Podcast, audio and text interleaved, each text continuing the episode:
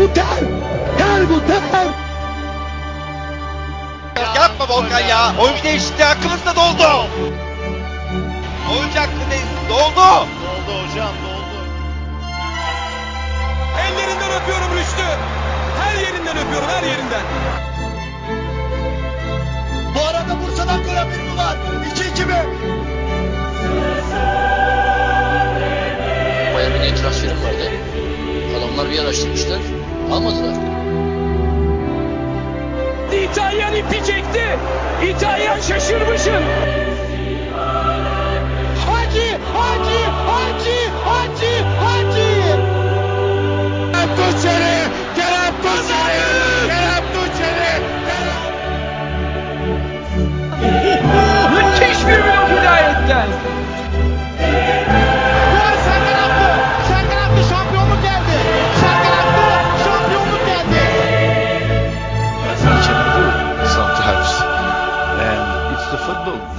Uh, Something happened. Bir oyundan fazlasına hepiniz hoş geldiniz. Yine canımızın istediği bir zamanda keyfi keder bir şekilde Euroleague konuşmak için bir araya geldik. Yine geçtiğimiz bölümdeki kadro bizimle beraber Barış ve Onur beyler hoş geldiniz. Barış ve Onur derken ben iki adımla mı beraber şeyim yoksa Çok güzel bir başlangıç oldu gerçekten de yani. İlk defa dedim ki hani insanlar şeylerinizle size benim taktığım isimlerle sesleniyorum ondan rahatsız oluyorlardı. Belki de isimlerinizle seslendim. Bu sefer de böyle saçma bir engele takıldık. Peki Bok ve Onur Çoşkun hoş geldiniz. Hoş bulduk admin. en sonunda ya diyorum. En sonunda. Peki. İhsan Boyülken göndermesiyle açtık. Gerçekten çok güzel bir yayın olacağı benzer. Euroleague konuşacağız bu hafta. Ee, tabii ki Onur Coşkun'un aramızda olmasının sebebi de bu zaten. Yoksa başka ne konuşabiliriz kendisiyle? Ee, dolayısıyla Fenerbahçe, Beko ve e, Anadolu Efes. Benim Ben aklıma bir şeyler geldi ama. Benim de geldi de seyirciler bilmediği için söylemek istemedim yani. Hani sen biz- bugün sen sen bugün ne oldu? Rüyanda falan beni gördüğünde bu sataşmalar falan sabahtan beri hayır. Hayır, yani, getirdiğim peyniri getirdiğim peyniri beğenmediğim için şu anda sana Getirdiğin- senin üzerine oynuyorum Ge- biraz. getirdiğim peyniri beğenmediysen o senin e, şeyliğin, zevksizliğin yani benim yapacak bir şeyim yok. Olsun. Yine de e, beğenmedim değil de yani daha iyisini bekliyordum. O kadar sözünü ettin, uğraştın, getirdin falan filan. Gayet güzel peynir admin. Sana hitap etmemiş yapacak bir şey yok. Olabilir. Peki bir başka bize hitap etmeyen konuya geçelim ve Fenerbahçe Beko'dan başlayalım arkadaşlar. Onur Coşkun'un burada e, birkaç tane tiradı olacağını tahmin ediyorum ben. E, ben çok kısa konuşup size e, sözü bırakacağım hemen. E, şöyle bir şey giriş yapayım. Mainstream medyadakiler gibi giriş yapayım ya da e, şey gibi Sokrates'teki Çağıl Özge Özkul'un sadece istatistik okuması gibi bir e, moderasyon yapmayı planlıyorum. E, şimdi baktığımızda arkadaşlar Fenerbahçe şu anda 5 galibiyet ve 8 mağlubiyette 14. sırada. E, yani sondan 4. sırada. E, burada da yani son zamanlarda iyicene hani insanların bu kadar fazla konuşmasının sebebi de son 6 maçında 5 mağlubiyet alması. E, dolayısıyla şimdi size şöyle güzel bir istatistik vereceğim. Bunu Sokrates'te bile bulamazsınız. Bunu kendim çıkardım çünkü aldığı yani çok fazla konuşuluyor, eleştiriliyor Fenerbahçe. Biz de eleştireceğiz ama e, aldığı mağlubiyetlerden de aslında sadece iki tanesi bana kalırsa hani kendine denk olmayan takımlara karşı alınmış e, mağlubiyetler. Bunlardan bir tanesi e, Alba Berlin e, bu hafta yenildiği takım. E, diğeri de Panathinaikos. Onun dışında baktığın zaman mağlup oldu işte Valencia'sı, e, başka kime mağlup oldu? Baskonya, Baskonya'sı, Valencia'sı, Real Madrid'i, Barcelona. Barcelona'sı falan filan bunların hepsi zaten Fenerbahçe'nin üzerinde takımlar. Bayern Münih de aynı şekilde sezon başladığında kötü gibi görünse de hani buralarda gibi gözükmese de Bayern şu anda üçüncü. Ee, ve yaldır yaldır gidiyorlar. Ee, uzatmayayım lafı size bırakayım. Şu anda Fenerbahçe beklentilerin neresinde sana göre Onur? Ee, oyun olarak kötü mü? Sıra, sıralaması beklendiği gibi mi? Ee, ve en sonunda da bu takım e, bu gidişatla demeyeyim de bu takım bir şekilde playoff yapabilir mi sence? Ya şimdi oyun olarak beklendiği gibi aslında bizim sezon başında Barış Onur'la konuştuğumuz gibi başladı sezona Fenerbahçe. Yani e, iyi bir başlangıç ardından e, belli bir düşüş bekliyorduk. Ama Dekolo'nun sakatlığı e, ve bence içerideki bazı problemler e, bu süreci Fenerbahçe açısından hani dibe götürecek şekilde e, geliştirdi. Ya benim burada aslında sorularıma İçerideki cevap dediğin takım içindeki değil mi? ya evet yani şey şöyle söyleyeyim. Diğer maçlarda benzer bir düşünceye sahip değildim ama e, en son alınan yenilgi e, Alba Berlin yenilgisi. Yani bu yenilginin iki açıklaması var. Ya takım içerisinde oyuncular arasında farklı gruplaşmalar ve sorunlar var ya da koçu yemeye çalışıyorlar. Yani hani bu e, oynanan oyunun ve e, boş ve maçın ilk saniyesinden itibaren boş vermişliğin başka bir açıklaması yok. Ben bu takımı yıllardır izliyorum ve hani e, başta Veseli olmak üzere artık vücut dillerinden bazı şeyleri e, çok rahat anlayabiliyoruz. Yani uzun süredir izleyen herkes anlayabilir. Mesela Veseli'nin maçla uzaktan yakının alakası yoktu ilk sahneden itibaren. Yani ciddi şekilde takımın içerisinde ben büyük bir mutsuzluk yenilgilerden bağımsız. Yenilgiler tabii ki bunu e, bir iki seviye yukarı taşıyor. Ama önemli bir huzursuzluk olduğunu düşünüyorum. E, senin sorduğun sorulara cevap vermeden önce şunu söyleyeyim. Ya Kokoşkov'u eleştirebiliriz ki eleştirilmeli. E, oyuncuların performansını eleştirebiliriz, eleştirilmeli. Twitter'a falan da bakıyorum. Biliyorsunuz böyle çok bilen e, arkadaşlar var. E, Ulan Ovas'ın lafını etmeyip topa böyle Bartel'e getiren aptallar mı dersin yoksa işte ne bileyim Gerald Eddy'den hiç bahsetmeyip e, Lorenzo Brown'u mu e, Lorenzo Brown'a mı odaklananlar dersin. Ama şöyle bir şey var. E, Fenerbahçe'de bence en az bunlar kadar eleştirilmesi gereken kişi Gerardini. Bu kadroyu ben kurmadım. Yani bu kadro zaten kuruluş kurulduğu gün itibariyle sorunlu bir kadro ve bu kadronun sorunlu olduğunu görüp artık son hamle olarak e, gidip bu kadroya bir de Edi eklendi mesela. Yani bu kadronun kurulduğu gün sorun bu kadar sorunlu olduğu belli. Bu kadroyu kuran insan ama hiçbir şekilde eleştirilmiyor. Ben eleştiren hiç kimseyi görmedim. Hiç kimse görmedim Gerardini. Ve ben kaçırdım bilmiyorum. Yani koça ve oyunculara gelmeden önce yapıyı konuşmamız lazım.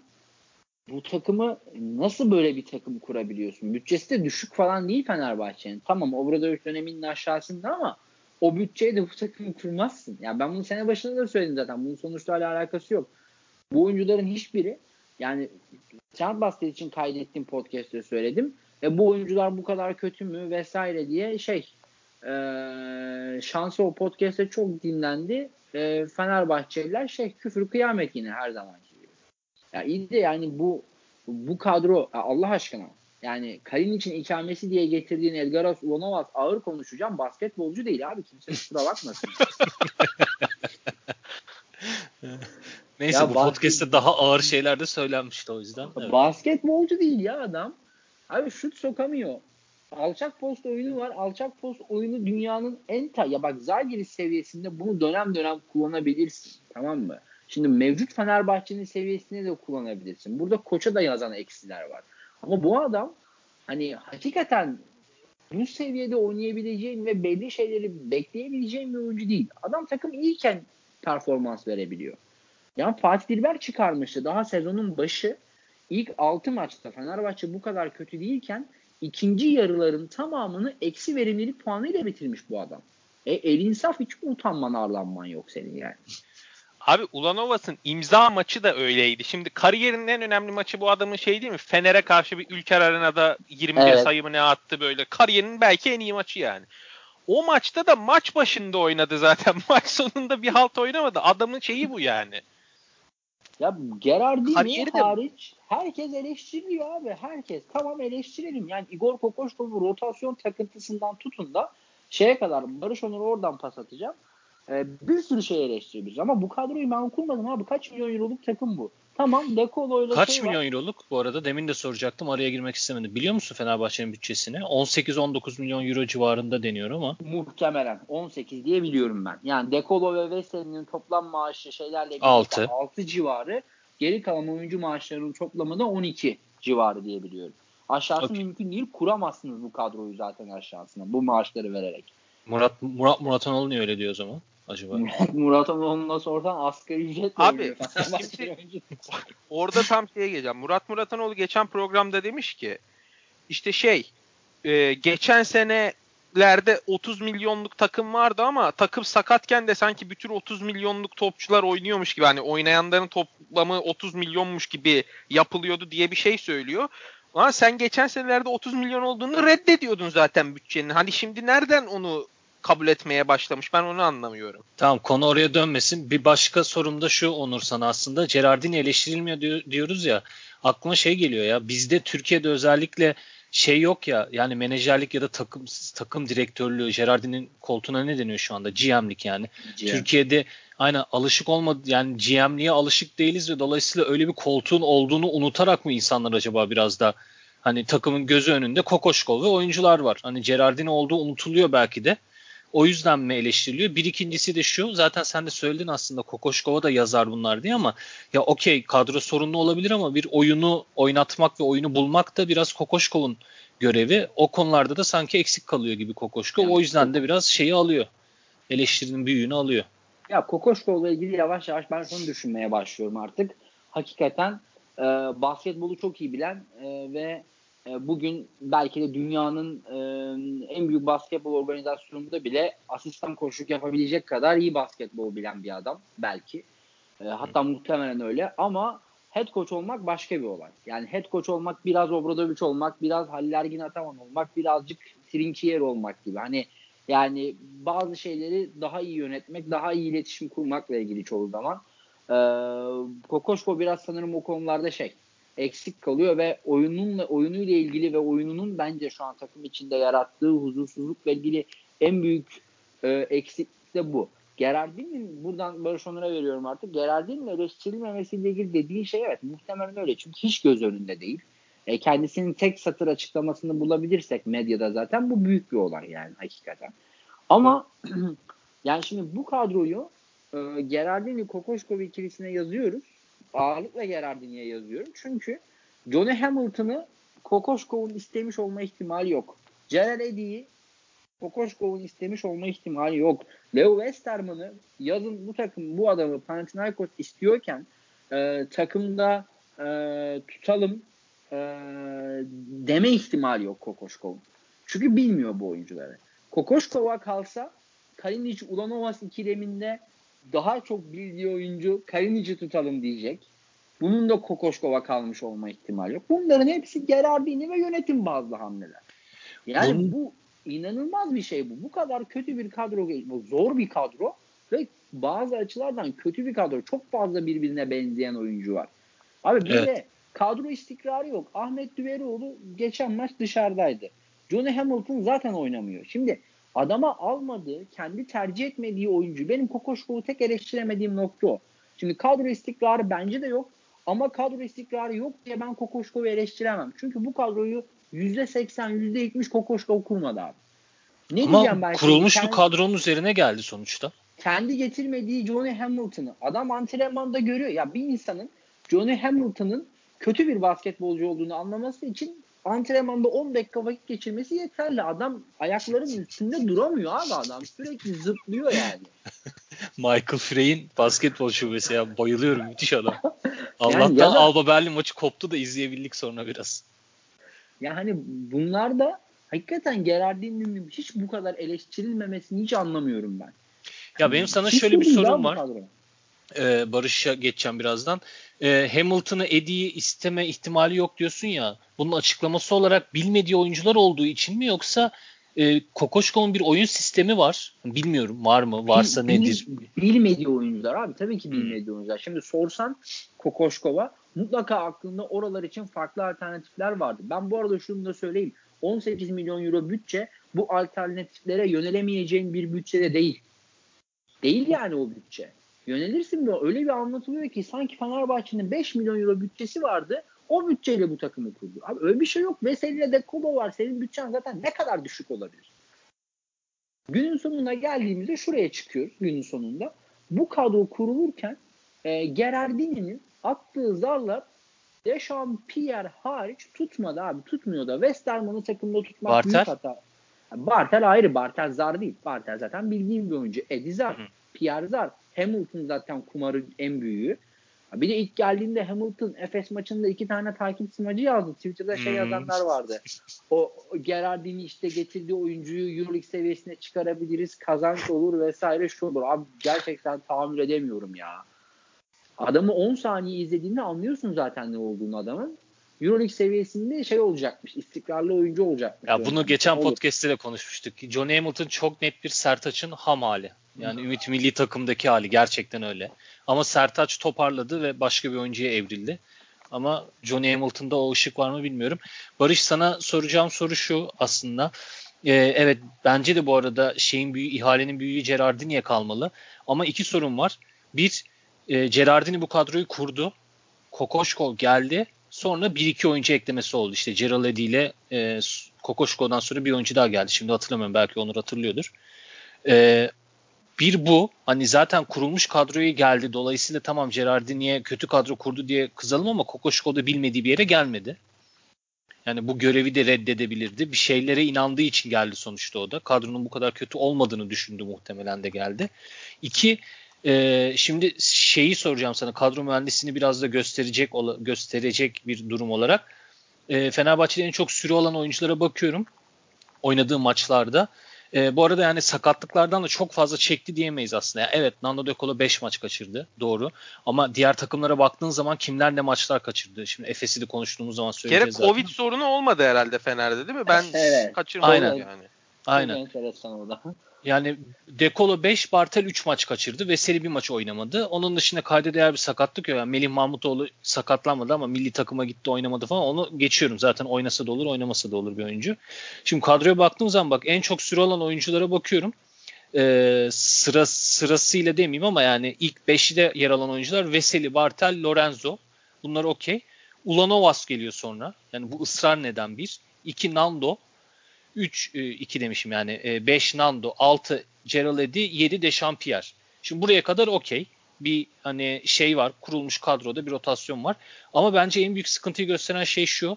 Bench'ten gelen kısa yani kısa pozisyonda oynayan, bench'ten gelen ve en çok süre alan oyuncu Muhammed Ali. Ali Muhammed pardon. Dolayısıyla bu ikisini sana bırakıyorum. Ee, bir, Kokoşko bu kadroyu bilerek geldi. İki, e, rotasyonda bence en büyük sıkıntılardan biri kısa pozisyonda direkt Ali Muhammed'e düşülüyor olması bench'ten gelen ilk oyuncu olarak deyip sana sözü bırakıyorum. Ya şöyle şimdi bu kadro sıkıntısını zaten biz yazın da çok konuşmuştuk yani Onur'la falan. Şöyle bir durum var. Ulanovas hariç Eddie falan da dahil bu arada. Ya Hamilton'ı ayırıyorum. Hamilton enteresan bir adam. Evet. Şimdi Ulanovas hariç aslında Fenerbahçe'nin bir de şeyi de ayırıyorum tabii. Sonuçta bu bütçenin büyük bir kısmını Dekolo ile Veseli'ye harcayan bir takım. Onu ayıralım. Bu kalan bütün oyuncular benim aslında takımımda görmek isteyebileceğim oyuncular. Yani hepsinin yapabildiği önemli şeyler var. Ee, basketbol keyfini artırabilecek oyuncular. Yani böyle takımdaşlığı artırabilecek tarzda bir sürü oyuncu var. Kullanışlı çok oyuncu var. Yani ters gelecek çok oyuncu var. Eddie'nin de bu bütün oyuncular arasında en tek yönlü olan ama tek yönlülüğü takımında isteyebileceğim bir şey. Yani adam ısındı mı öyle şut sokuyor ki inanılmaz bir tehdit oluşturuyor. Yani şey olmasını istemezsin. Ana parçan olmasını yani ilk beşinin oyuncusu olmasını istemezsin ama bench'te Eddie gibi bir oyuncuyu görmek bence kesinlikle istersin. Hı hı. Şimdi burada Ulanovas'ı ayırmamın sebebi de şu. Ulanovas bence seviyeye göre e, şeyi çok kalitesi çok değişen bir oyuncu. Yani düşük seviye için üst kalite kalırken yüksek seviye için çok düşük kalite kalıyor. Küçük Şey- liglerin büyük topçusu mu oluyor yani? Evet yani e, daha çok küçük takımda skor yapmak üzerine oynaması gereken bir oyuncu bana sorarsan. Fenerbahçe'nin ondan Kalinic tipi bir katkı beklemesi çok garip geliyor. Kalin için sahada yaptığı en son şey skordur herhalde.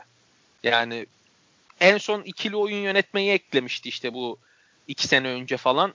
İnanılmaz komple bir oyuncu ama bence en son şeyi skordu Kalin için. Oyuna verdiği katkı. Ulanovas'ın Jalgiris'te birincisi skordu. Ya o yüzden o onu hiç yazın da anlamadım. Ama öteki oyuncularda sıkıntı şu. Çok pardon araya gireyim. Kalinic'in parasıyla Onur sana soruyorum. Kalinic'in parasıyla Ulanovas'ın parası arasında bir fark vardır muhakkak. Gerizekalı Şöyle, değiller herhalde. Şöyle e, Kalinic şu an Fenerbahçe'den aldığı maaşa çok yakın bir maaş alıyor Valencia'da. Aynı maaş alıyor hatta sanırım. E, Ulanovas da şu an Kalinic'le aynı maaşı alıyor. Ama Kalinic Fenerbahçe'de kalsaydı zam istemişti. Zaten o yüzden anlaşılamadı. Yani aynı maaşa devam etseydi Kalinic tutulurdu mevcut Ulanovas parasına. Ama Fenerbahçe'de zamlı fiyattan oynayacaktı. Şu an e, Valencia'da Ulanovas'ın bugün Fenerbahçe'de aldığı parayla hemen hemen aynı parayı oynuyor. Değişikmiş. Okey. Ya burada oyuncularda şu var. Eklemlenmiyor birbirine bu oyuncular. Şimdi Grift bir bir, kere- yapı oluşturamıyor diyebilir miyiz? Sofistike bir tabir. Ya bir kere Dökola ile Veseli üst kalite oyuncular ama ikisinin de temel özelliklerinin erozyona uğraması sebebiyle temel özelliklerine Dökola'nın bence bir numaralı özelliği çembere gitmekti Hı hı. en iyi döneminde. Veseli'nin de bir numaralı özelliği dikey Atletizm. atletizmiydi. Dikey. Şimdi Veseli'de hala yatay atletizm var. Hala ayakları hızlı. Ama dikey olarak çok düştü. Dikey olarak düşünce Fenerbahçe'de iki Dikey sene atletizm ne demek? zıplamakta sıkıntı var. İkinci zıplamalarda sıkıntı var. Hı. Böyle Rebound olduğu alamıyor. için Veseli çok atletizmine dayanarak rebound kovalayan bir adamdı. Box yapmıyordu zaten önceden de ama şu anda bu atletizmle box yapmadan şey olması mümkün değil. O herkesin üzerinden rebound alan Veseli olması mümkün değil. Bir. İki, hücum tarafında çembere saplanamıyor. Yani o Veseli'nin smaçlarını falan çok zor görüyorsun artık. Çok nadiren görüyorsun. İşte Ama o geçen biraz bir alley-oop takım vardı. yapısıyla da alakası ya, alakalı bence. Yani o Veseli'nin aleyhüplerini gördüğümüz zamanki kadroyu bir düşün. Ee, dışarıya yani nasıl yayıldığını düşün. Takım içi şeyin dağılımını düşün. Bir de şimdiki Ama yine bak Fenerbahçe Fenerbahçe çok e, iyi şey bir takım değildi. İyi yayılıyordu evet ama şut açısından alan evet, paylaşım tehdidi açısından çok en fazla iyi yoktu. takım değil. Sonuçta Yudo Kalinic gibi adamlarla yan yana da oynuyordu yani. Doğru. Şimdi öyle bir takımda atletizmiyle fark yaratabiliyordu. Şu- geçen seneden itibaren bence o tespitte bir kere %100 hata olmuş. Veseli hala çok üst düzey bir oyuncu. Bence zaten önceden de ederinin fazlasına imzalamıştı. Hala öyle. Hatta biraz daha fazla da olmuş olabilir. Ama Veseli'nin geçen sene temel özellikleri şuydu. Bir, ya, o yatay atletizmi kaldı diyorum ya. Onun üzerine oynuyor. Veseli'den beklemediğim derecede zeki davranıyor kariyeri açısından yani. Çok fazla switch kovalıyor. Ayaklarının hareketliliğini kovalıyor. Çok çember altında kalmak istemiyor savunmada.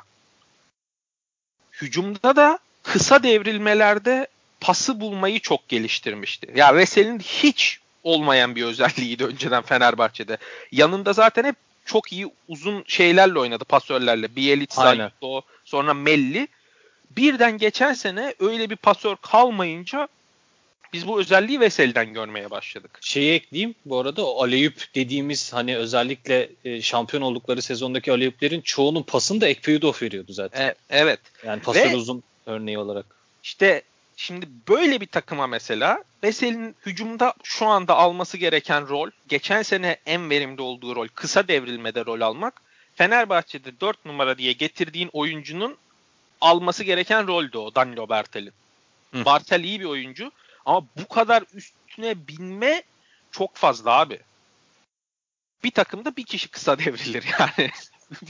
Ee, bir şey diyeceğim. Bartel bu arada e, kısa devrilmelerden sonra bulduğu şutlar da aslında e, daha yüzdeli ve üçlük de atabiliyor Bartel. Tabii Dolayısıyla dikkat as- aynen. Aslında yani oyunu değiştirmesi gereken Veseli mi olur bu saatten sonra? Hani kısa devrilmeleri biraz daha Bartel'e bırakıp ya da kısa devrilme dediğimiz yani orta mesafeye devrilme de buna dahil anladığım kadarıyla senin söylediklerinden. Hani yan Veseli biraz daha o tarafta Bartel daha pop yapıp dışarıya açılacak bir oyun mu konulabilir Ama işte ortaya? o atletizmi kalmadı. Ve Hı. şöyle olmuş oluyor. takımda açık ara en fazla maaş alan oyuncunu oyunun merkezinden dışarı itmiş oluyorsun Evet böylece. doğru, doğru. Bir de içeri saplanabilecek adamın kalmıyor.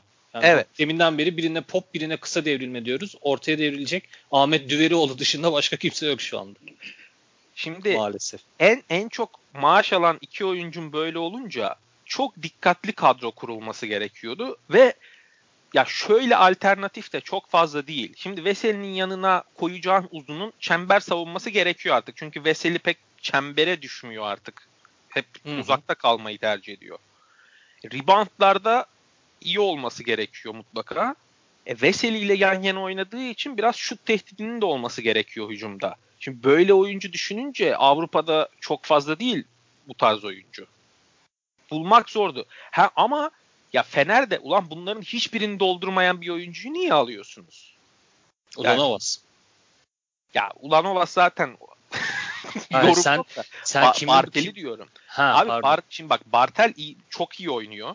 Ama Hı hı. Bartel'le Veseli'yi sen şey yapamıyorsun. Verimli kullanamıyorsun. Veseli'nin yanına ya bir tane çok iyi şutör ekle ya bir tane çember savunan çok iyi adam ekle rebound alan ama şey ya hücumda iyice tıkan alan paylaşımı olarak ama en azından bu ikinci şans sayılarını verme. Savunmada sıkıntı yaşama.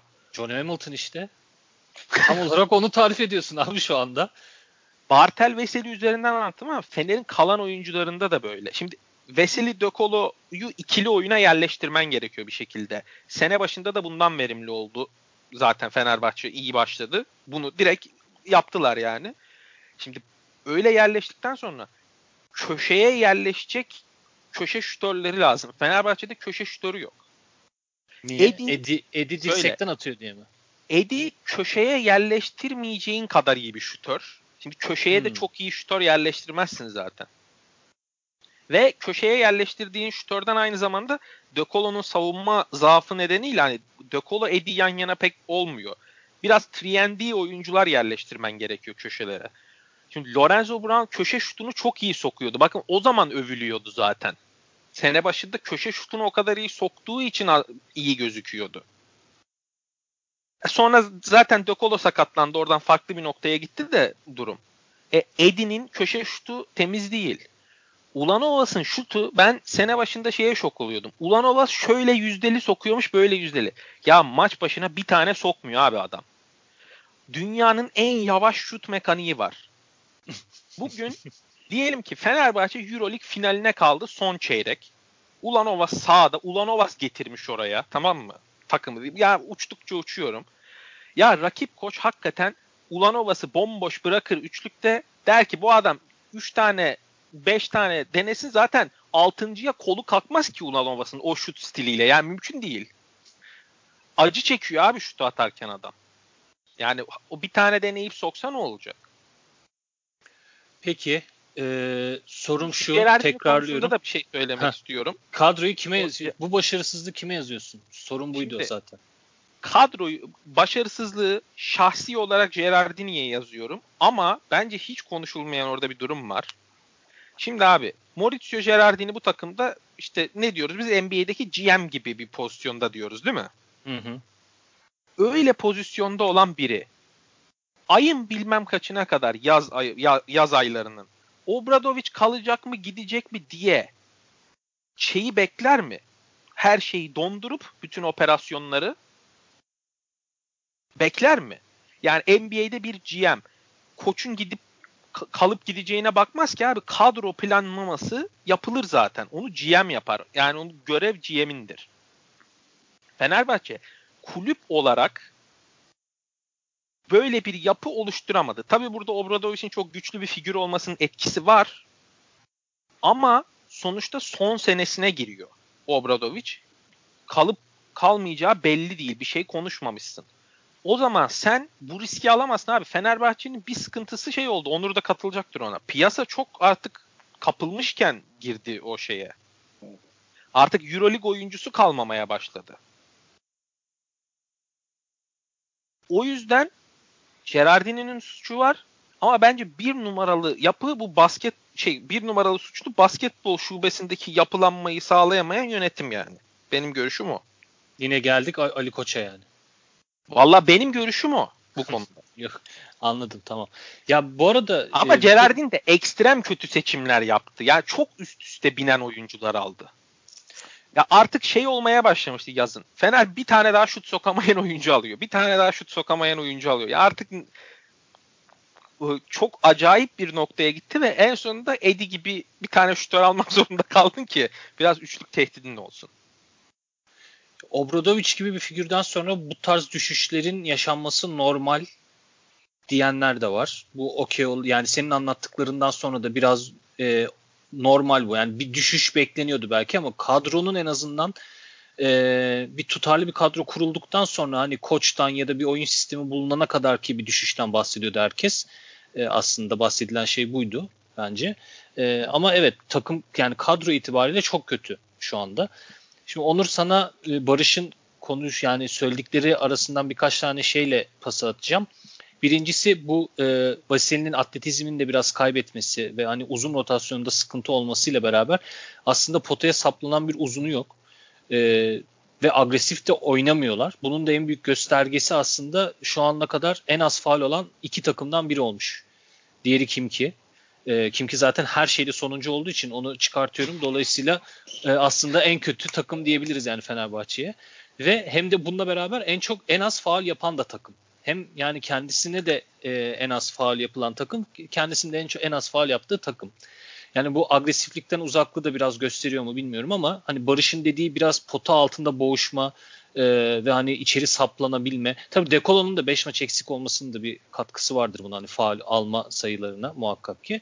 E, ama yani yine de olsa da çok da yüksek bir şeye gitmeyecekti. Bu arada hani faal alsa da şuna da baktım. Diyorum size Çağla Özgü Özkul gibi hazırlandım bu sefer e, en fazla e, en yüksek isabetli faal atan takımlardan da biri. Hani buradan şöyle düz mantıkla faal alsa sokacak ama alamıyor. E, gibi bir şeyle de sana gelebilirim. Diğer bir sorum da bu kadro kalitesiyle bağlantılı olarak Veseli Bartel. Şimdi Bartel'in hep bir şey olduğunu konuşuyoruz. Daha doğrusu sen bunu daha çok söylüyorsun ve görünüyor da. 5 numarada daha iyi oynuyor. Ee, ama hem Veseli hem Bartel'i aynı anda sahada tutabilmen için Bartel'i 4 numara oynatman gerekiyor. Ee, bunun sebepleri nelerdir? Neden Bartel 5 numarada daha iyi oynuyor? Ve e, dediğim gibi bu Barış Onur'un e, agresiflik ve uzunlar konusundaki söylediklerinin üzerine ne gibi bir ekleme yaparsın? Bütün bunların sonucunda da buradan e, Fenerbahçe nasıl çıkar ve playoff görür mü? Çünkü bütün bunları konuşuyoruz ama üst üste oynayacağı maçlar nispeten fikstürün kolay e, tarafına düşüyor. Milano ile başlıyor. Sonra Zalgiris, Olympiakos, Azvel var üst üste. Ee, buradan bir hani çıkış görüyor musun Fenerbahçe'de?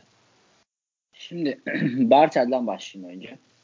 Ee, Bartel'in 5 e, numarada daha verimli olmasının ya bir kere önce sana şunu sorayım o zaman. Yan Veseli şu an bir 4 numara mıdır 5 numara mıdır? 4 numara gibi oynuyor çoğunlukla.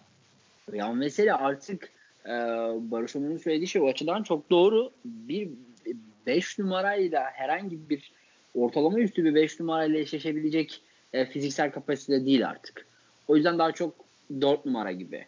Şimdi doğru planladığın zaman e, Bartel'i 5'te e, Veseli'yi 4'te kullanabilirsin aslında ama diğer parçaların e, çok uyumlu olması lazım bu yapıya. Bir kere gardının her şeyden önce e, ön alanda baskı yapabilmesi ve yanına koyduğun iki tane kanadın hakikaten hem e, topla oynayabilen hem de e, karşısında hücum karşısındaki hücumcuyu e, biraz olsun savunabilen oyuncular olması lazım dışarıyı kurtarabilmen için. Şimdi öyle bir şey Fenerbahçe'de söz konusu olmadığı için Bartel ve Veseli'nin kullanımından çok ciddi sorunlar doğuyor.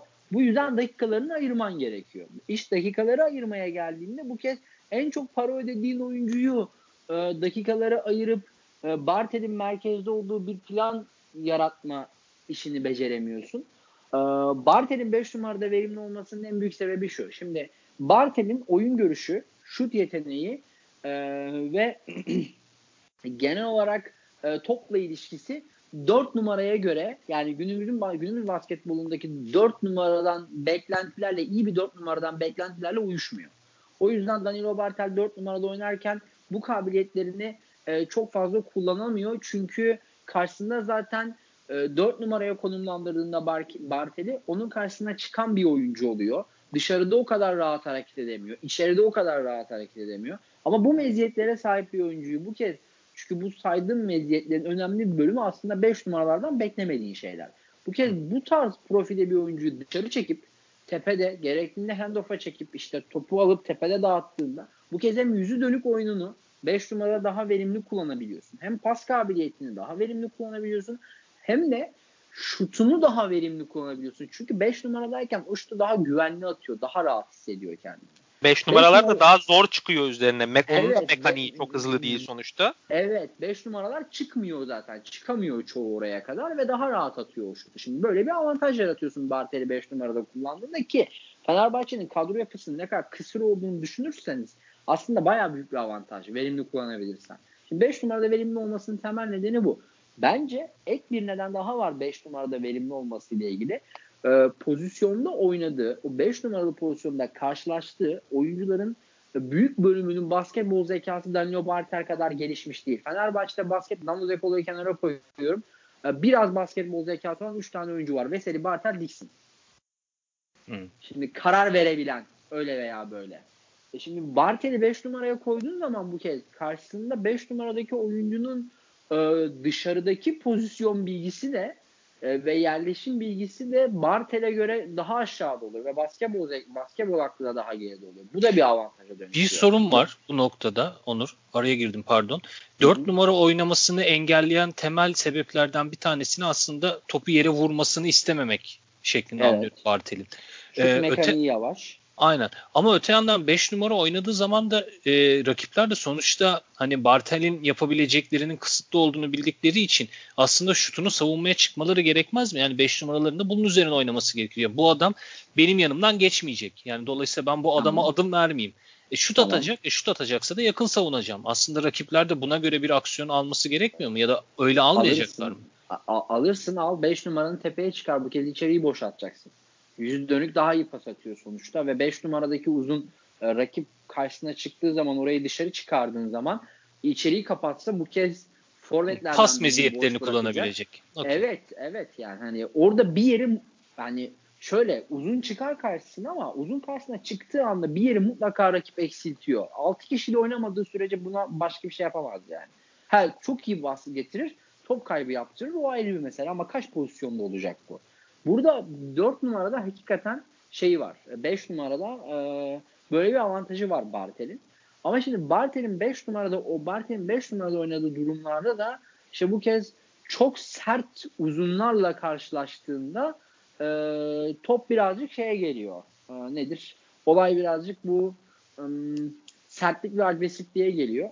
Yani faul faul alma ve e, faul yapma istatistiğinde ya hiç şaşırtıcı değil hakikaten. Çünkü Fenerbahçe'nin kadrosuna bakıyorsun e, gerektiğinde işler kızıştığında o e, tırnak içerisinde çirkinliği yapabilecek, rakibi itip kakabilecek, rakibin kolay pozisyon almasını engelleyecek, oyun aklıyla o faulleri yapabilecek çok az oyuncu var.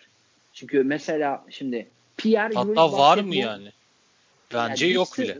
Dixon yapıyor zaman zaman. O da Wilbeck'ini görünce yapıyor. Başka kimse yapmıyor abi. Ya mesela şimdi Kalinic bu açıdan büyük bir kayıp. Heh, tabii şimdi ona getirecektim ben de aynen. Pierre mesela Euroleague basketbolunu bilmiyor abi. Şimdi bak burada ben e, şimdi bu agresiflikle ilgili e, yardımcı antrenörleri de eleştiriyorum Fenerbahçe'deki. Şimdi senin kadrondaki oyuncuların önemli bir bölümü Euroleague basketbolunu bilmiyor. Bu adamlara senin bunu anlatman lazım.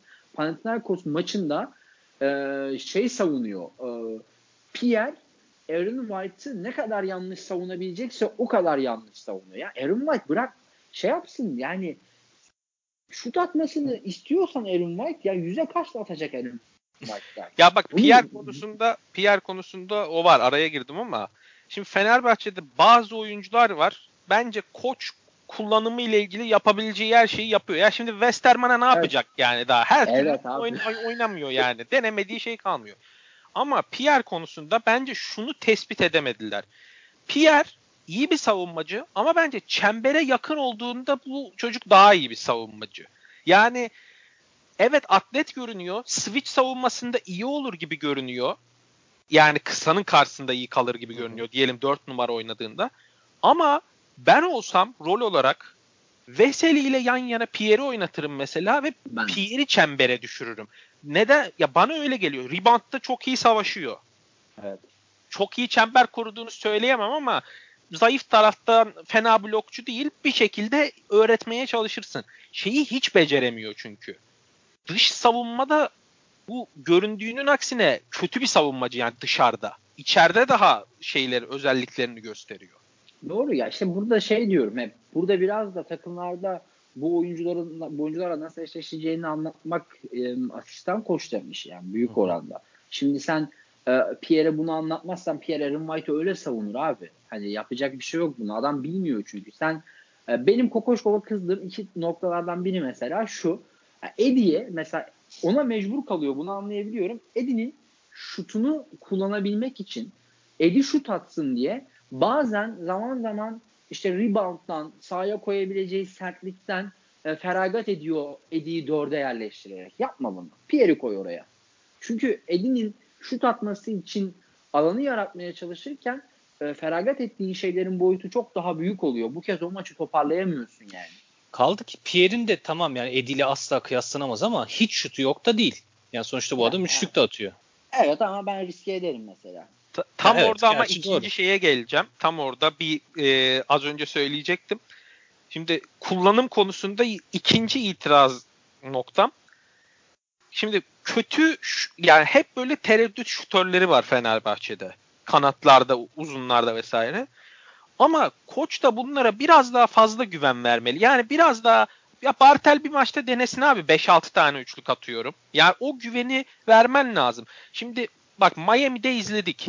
Sen sıkıntılı oyuncularla oynuyorsan Jay Crowder mükemmel bir şutör değil. Ama Spolstra ona at dedi at dedi. Adam box serisini belki alan oyunculardan biri o şut performansıyla %45 ile falan attı. Ha, sonra Boston serisinde %30'lara kadar düştü. Yani skandal attı. Ama sen o box'ı elemiş oldun. Yani Fenerbahçe'nin günlük düşünmesi lazım bu konuda biraz. Oyunculara o güveni vermesi lazım. Yani Bartel bir maçta çıkar belki 6'da 4 atar sana maçı kazandırır. Doğru. Ama Katılıyorum. deniyor ya yani denemiyor da diyemeyiz Kokoşkova. Tamam yani kalkıp şut at gibi bir denemeyle çıkmadı şimdiye kadar ama yani eleştirilen noktalardan biri belki bu ama adam rotasyonu eleştiriliyor sürekli. Siz yani maç içindeki rotasyonu da eleştiriliyor ama sahaya çıkardığı beşler de sürekli değişiyor. Yani bir şey denemiyor da değil. Ya mesela Zenit maçında fiziksel beşte çıktı diye adamı övdük. Yani övdük derken övüldü. İşte Westerman'a post-up oynattı Pangos karşısında bilmem ne falan maçın başında yumruğu vurdu aldı gitti falan diye övdük. Bu bir denemeydi. E bu maçta mesela Biberovic'le çıktı. Hani şutuna güvendi biraz daha şut at, atan bir beşte çıkayım bilmem ne falan dedi. Pierre'i koydu. Bu beşte çıktı. E bu maçta da 30 sayı yedi. Yani bir şey de denemiyor değil bu arada Kokoşkov. Yani onu da görmeye çalışıyorum. Yani böyle sabit bir şeyle de oynamıyor. Yo, ben zaten ona %100 katılıyorum. Ben o yüzden Kokoşkov'da eksik gördüklerimi söyledim. Ben yoksa adamın çok yapacak bir şey olduğunu düşünmüyorum. Hı. Aynen ben de buna Özellikle- katılıyorum bu arada. Özellikle şuna da şaşıyorum. Şimdi Kokoşkov kötü bir koç da olabilir. Abi elimizde yeterince veri yok zaten. Şimdi bu adam ne kadar koçluk yaptı. Phoenix'te var bir sezon. Milli takım bence bambaşka bir dünya. Onu saymıyorum yani. Orada transfer yok, bir şey yok. Zaten elinde olanlarla oynuyorsun. Gerçi transfer yaptılar. Anthony Randolph'u almışlardı ama. Yani o Yani- daha önceden de vardı canım. Ha sen Avrupa Şamp 2017 diyorsan eğer Randolph zaten daha 2017. önceden de Slovenya'daydı ama. Anladım ama demek istediğim. Doncic var abi bir kere elinde zaten. Ya işte Yani. yani, ondan bahsediyorum. Farklı mecralar. Şöyle kötü bir koç da olabilir. Bak buna bir şey demiyorum. Ama şu anda biz bu kadar zorluklarla adamın tamam eksik yaptığı şeyler var ama işte Alba'dan şu kadar fark yenir mi? Abi sen sıfır akışkanlıkta bir takımsın. Bak sıfır akışkanlık. Akışkanlık nasıl sağlanır? Topsuz tehditle. Sende iyi şütör de yok. iyi kat yapan oyuncu da yok. Tamam mı? Topsuz tehdidin sıfır sende. Ya burada bak Onur Coşkun'un bir önceki programda söylediği bir şeye referans vereceğim. Çok haklısın. Onur da şöyle demişti hatırlar mı bilmiyorum. Herkes hani hız tempolu oynamayı, akışkan oynamayı, yarı sahayı hızlı geçmek zannediyor. Hani öyle yapınca tempolu oynuyorsun gibi zannediyor. Aslında bunu artık herkes yapıyor. Önemli olan yarı saha oyununda ne kadar yer değiştirdiğinin önemi var diye. Evet Fenerbahçe'de böyle bir şey yok hakikaten. Herkes çakılı oynuyor. Ha topsuz Onur Şey nasıl yok. övdüm ama seni? Öyle olunca Teşekkürler admin kol. akışkanlık bu kadar düşükken Alba gibi çok akışkan takımlar seni yakaladı mı perişan edebilir. Orada skor çok şeydi. Yani Kokoşkov'un çok suçu değil. O kadrodan çok kaynaklanan bir sıkıntı bence. Tamam buradan orada alayım. Onur Şey- Coşkun'a şey- şu soruyla sorayım. Çok Sen söyle Onur. sen sormadan.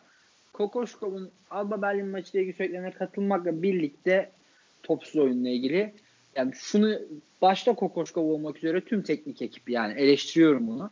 Abi 2-1-2 zonu çözmek bu kadar zor değil ya. Allah aşkına. Aynen.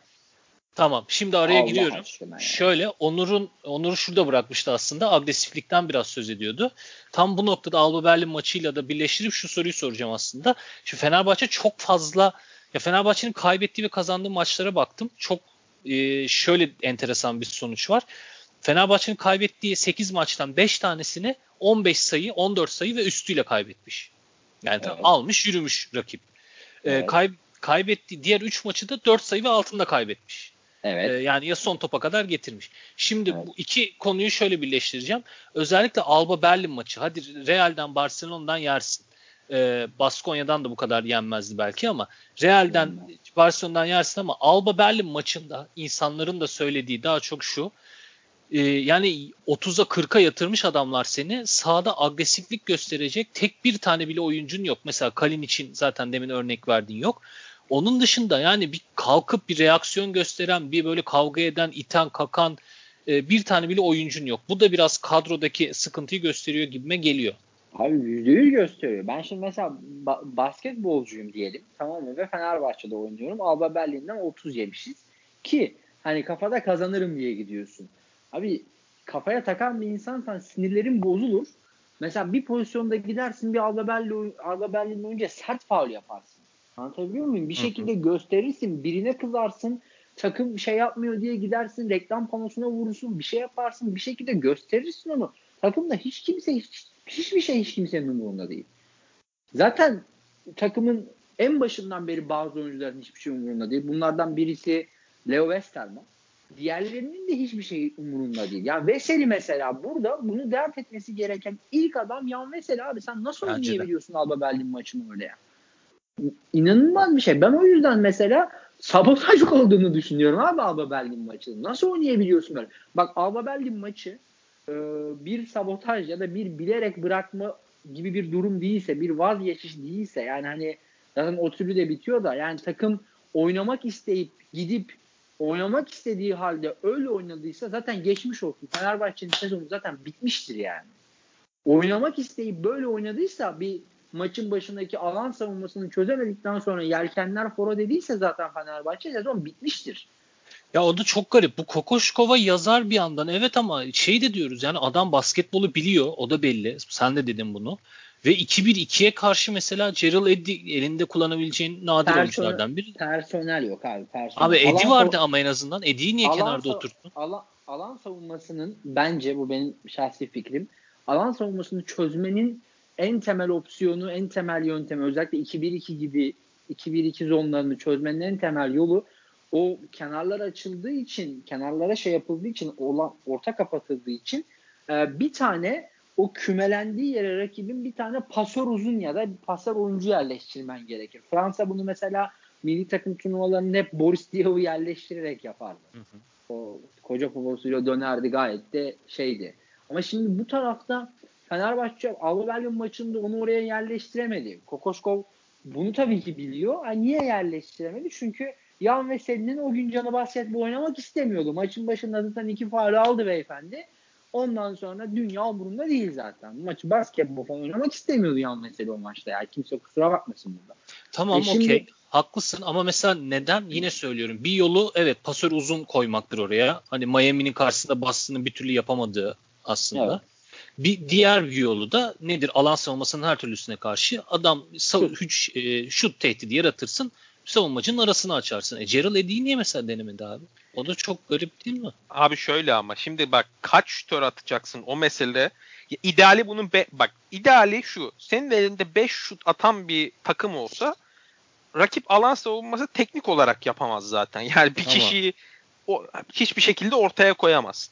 Şimdi Fenerbahçe'de maçta şöyle bir sıkıntı vardı. Bak gruba da yazdım. Fenerbahçe ilk çeyrekte aldığı savunma ribantından çok hücum ribantı vermişti. Şimdi tamam karşıda alan savunması var. Fenerbahçe'nin hücumunu da olumsuz etkiliyordu. 16-17'de falan kaldı herhalde Fener değil mi? Öyle hatırlıyorum. Hı hı, 26-16, 26-17 falan gibi bir şey bitmişti. Tamam bu bu var sıkıntı. Ama bence birinci sıkıntı maçta Alba'nın alan savunması değildi. Bu bir. iki 2-1-2 alan savunmasına en iyi yapacağın şey köşeye iki şutörü dizdikten sonra arkada duran iki tane oyuncunun kenarlara açılmasını sağlayıp çember altına biraz hani açıp oraya bir topsuz kat imkanı Ama vesaire Al- yaratmak. Alba'nın 2-1-2'si biraz köşeyi kapatan bir 2-1-2'ydi ya. Yani orada köşeye adam göndermek çözer miydi onu bilmiyorum. Hayır Ee, şöyle bir iki pozisyonlara da denediler. çözer mi değil. Ee, köşeleri şey yapmazsan köşelere yerleşmezsen o baskıyı çok yersin işte. Evet ortaya kümelenirler ki öyle de oldu Fenerbahçe'de çok. Çok Ama yani top köşeye kaybetmeye başlarsın. işte yani burada da o- o Onur'un dediğine geliyoruz. Köşeye gerek. gönderebileceğin personelin yok. Köşe üçlü kim atacak? Sen de söyledin. Lorenzo Brown dışında köşeden üçlük atabilecek adam yok. Bu yine de bu arada Gerald Edin'in oyuna Mahmutoğlu. Melih %20 ile mi ne atıyor bu arada üçlük? Yani İşte Bak felaket. bunları diyorum mesela alan savunmasını paramparça etmek istiyor. Biraz şeyde uçlarda düşünelim. Kimleri atacak abi? 5 Bence Bartel. Bence Bobby- 5 Bobby bence Dixon, 5 Bartel. bak Bobby Dixon, De Colo, Melih, Eddie, Bartel mesela tamam mı? Tabii fizik olarak rezalet durumdayım ama böyle bir böyle bir 5 attın. Tamam mı? Böyle bir 5 attın. Şimdi Bu cadde bostanda çıksa bu ilk 5 bütün hücum ribatları verir öyle söyleyeyim. Şimdi bu 5 oyuncuya da dikkat edersen şöyle bir durum var. Bir kısmı kadronun düşük para alan adamları bir. Yüksek para adam- alan adamlarından şimdi bunları 30 dakika oynatamazsın. Mesela 2-1-2'de rak illa şey olacaksın bu kez. Rakip seni tamamen bir rotasyonuna da hakim olmuş olacak tamam mı bu düzenle. Abi çözdükten sonra olsun. Mesela hücum reboundın sıfır. Şey, par- e, savunma reboundın sıfır. Seni Abi Veseli oynayınca da sıfır par- bu arada. Yani. Paramparça edecekler. Veseli oynayınca da sıfır. Savunma Ya ben rebound. Veseli ben Veseli Ve- şey yaptın demiyorum. biliyorum biliyorum anladım demek istedim. Bu şey şunu anlatıyorum. 2-1-2'de Kokoşkov'un şeyi biraz büyütülüyor bence. Benim fikrim tabii yanlış da olabilir bu arada. Ya tabii Benim- ki Maçta gördüğüm oydu. ya temelde evet personel sıkıntısı var zaten de. Dolayısıyla Gerardini'ye ilk başta bir şer, eşeğin büyüğü Gerardini de yani. Sonra hani Kokoşkov'da yapabilecek bir şeyleri var mıydı? Ben diyorum ki ya belki yine hiçbir şey olmazdı. 40 değil de 35 olurdu ama bir Gerald Eddy denenmedi mesela. Bir dene abi bir hani köşeye gönder. Köşede dursun falan. Anladın mı? Bunları demek istiyorum. Neyse buradan şuna geçelim Orada, artık yavaş yavaş orada kapatalım. bence Ha. şeyden korktu. Araya giriyorum. Hı hı. Ee, hiç rebound alamıyordu.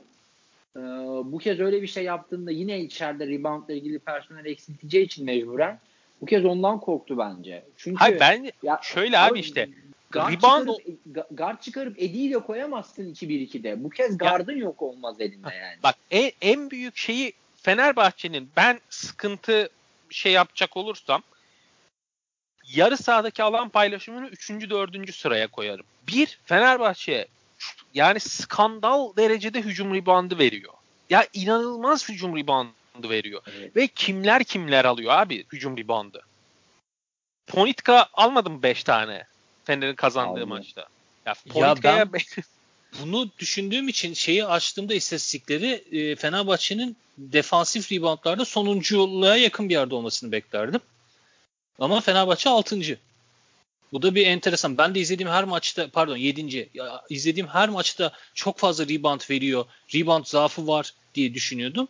Hatta bunun defansif olduğunu düşünüyordum defansif reboundlarda sorun. Tam tersiymiş. Aslında ofansif reboundlarda 16. Hiç ofansif rebound olamıyor. Ama defansiflerde de 7. Aslında Ama o kadar top, da kötü top değil. sayısına da bakmak lazım orada. E tabii Yani Fenerbahçe maçları düşük skorlu e, geçiyor genelde. Yani en, en düşük sayı atan takım zaten Fenerbahçe. Ya çok Dolayısıyla- rebound olduğu için rebound sayısı şişiyor da olabilir atıyor. Evet öyle zaten işte onu demeye çalışıyorum. Yani Fenerbahçe düşük skor oluyor. Yani kaçırılan çok fazla şut oluyor. Dolayısıyla rebound daha fazla çıkıyor belki. Evet doğru söylüyorsun ama yine de hani Alba Berlin maçındaki de çok ekstremdi. Ya şö- şöyle şunu diyecektim. Onu söyleyeyim konuyu kapatalım. bence Kokoşko 2-1-2'yi çözmeye çabalamadı zaten. Yani onu bir ana problemi olarak görmedi maçta. Fener'in mental sorunu, sonra rebound sorunu bunlar gözüne daha şey gör. Bunların üzerine gitmeye çalıştı. Zaten şeye de dikkat ederseniz devrede konuştuğuna, maç sonu konuştuğuna hep şey diyor. Biz maça gelmedik diyor. Hani o şeye bakmadı. Bir 2-1-2'ye ne yapmışsın, hangi oyuncuyu atmışsın ona bakmadı. Anladım. Baş, yani başka yerde aradı problemi. Doğru. Ya adam da adama da şimdi geri zekalı muamelesi yapmamak lazım abi. Sonuçta bu adam hani bu öyle kişiler öyle akıllar veriyor ki şok oluyorum yani şeye. Anladım demek istedin. Okey. Peki şöyle bir projeksiyonla bit şey şöyle bir soruyla bitirelim. Bir projeksiyon alayım ikinizden de. Şimdi dediğim gibi yayın içinde de bahsettim. Fenerbahçe'nin kalan maçları nispeten biraz daha kolay. Yani nis yani nispeten demeyeyim de hani çıktığı o Barcelona, Real Madrid, Valencia, Baskonya sarmalından biraz daha kolay gözüküyor. Milano var elinin önünde. Milano'yu da konuşacağız belki ikinci bölümde. Yani efsane bir Milano. Ee, Zalgiris, Olympiakos ve aslında çok daha yüksek yerlerde olmasını beklediğim ama biraz koç engeline takıldı, takıldığını düşündüğüm Azver. Bir az değil bayağı koç. ya onlar niye gönder? Bunların eski koçu kimdi? Karadağ'ın başındaki kel baş, kel kafalı. Mitrovic. Mitrovic. Abi Mitrovic bundan çok daha iyiydi ya. Yani Mitrovic'den daha kötüsünü nasıl buldun ya? Yani Mitrovic de çok kötü değildi gerçi de yani anlamadım ben bu adam ne yapmaya çalışıyor. Efes maçını kendi verdi bu arada. Az ver direkt koç ver. Neyse girmeyeyim şimdi oralara. Dört tane maç var önlerinde. Ve Fenerbahçe'de ee, başka bir soru sormayayım. Dört tane maç var. Fenerbahçe bu maçları kazanabilir mi kısa vadede? Sonra da yani belli ki bu takımın bir dört numaraya ihtiyacı var. Öyle ya da böyle bir dört numara alınacak gibi duruyor. Alex Perez gelecek. Bunlarla beraber sezonun ikinci yarısında bir playoff şansı olur mu Fenerbahçe'nin? Bu, bu sorularla bitirelim yayını. Onur senle başlayalım. Benle başlıyoruz. Hı hı. Abi 4'te şimdi Alba Berlin maçından önce ben bu 4 maçta Alba Berlin maçıyla birlikte 5 maçta e, hani Zenit maçının da etkisiyle çünkü Zenit maçı aslında biraz takımın basketbol oynayabildiğine dair umutlarımı yeşertmişti ama hani 4-1 gibi bir şey düşünüyordum açıkçası o 5 maçla ilgili. Ama bu Alba Berlin maçından sonra e, hani iki tane alırsa iyi diyorum. iki galibiyet alırsa iyi. Milano çok belirleyici. Takım oraya nasıl çıkacağı çok belirleyici. Yani eğer psikolojik bir şeyle çıkarsa, bir geri dönüş gösterirse zaten çift maç haftası Milano Zagres üst üste 2 gelebilir bence de. Olympiakos Azvel'den de Azvel zaten kendisi vereceği için maçı. Ben de 3-1 olma ihtimalini yüksek görüyorum. Bence mesela Zagiris'i deplasmanda yenemez. Tamam, iyi dönse de iyi dönse de yenemez Zagiris'i deplasmanda. Ha Zagris deplasman mıydı ya? Evet. Pardon. Ben Milano üstte içeride diye düşündüm. Evet Yok, Zagris sormuş. Peki bir şey soracağım. 4 numara için bir duyumun var mı? Yok. Yani bakıyorlar ama... herhalde. Umarım bakıyorlardır yani. Hiç bilmiyorum. Parada var mı yok mu onu da bilmiyorum ama alsın. Abi zaten şimdi söyleyecektim. Pas şey, atladım onu konuştu unuttum. Takımın sezon başından bu yana 4 numarası yok zaten. Berkay Canman var 4 numara takımda sadece. Bartel 5 kabul edersek. Edgaras Ulanovas'ı ne kabul edeceğiz? Babalar gibi 4 basketbolcu olmadığı için kendisi. Anladım. Yani. Peki playoff şansı sezonun kalanı için yapamayacak gibi duruyor ya. Çok kırılgan takım. Yani tak Perez dönse 4 numara alsan da e, temel parçaları temel parça olarak düşündüğümüz isimleri e, çok kırılgan.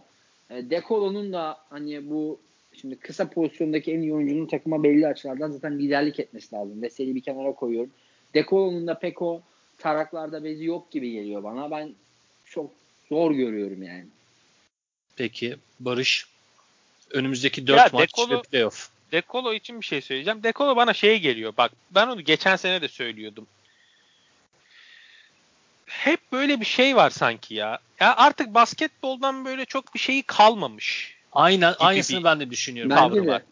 yani de. Hiç tarak, o artık öyle bir hırsı yok yani şey yapayım böyle takımı toparlayayım falan. Yani bu şey şimdi önceden de iyi bir lider olmaması falan filanla ilgili değil. Vücut dili olarak Sahada şey saldırganlığı sıfır. E iyi tamam şut attık bilmem ne sayı attık falan. Öyle. Aynen ya parama bakarım şeyi var. Aynen ya ben, ben buna, Fenerbahçe bunu... ile kafasında Fenerbahçe ile başarılı olmak olduğunu düşünmüyorum yani. Aynen katılıyorum. Ben hatta bu durumu şeye tercih ederim abi.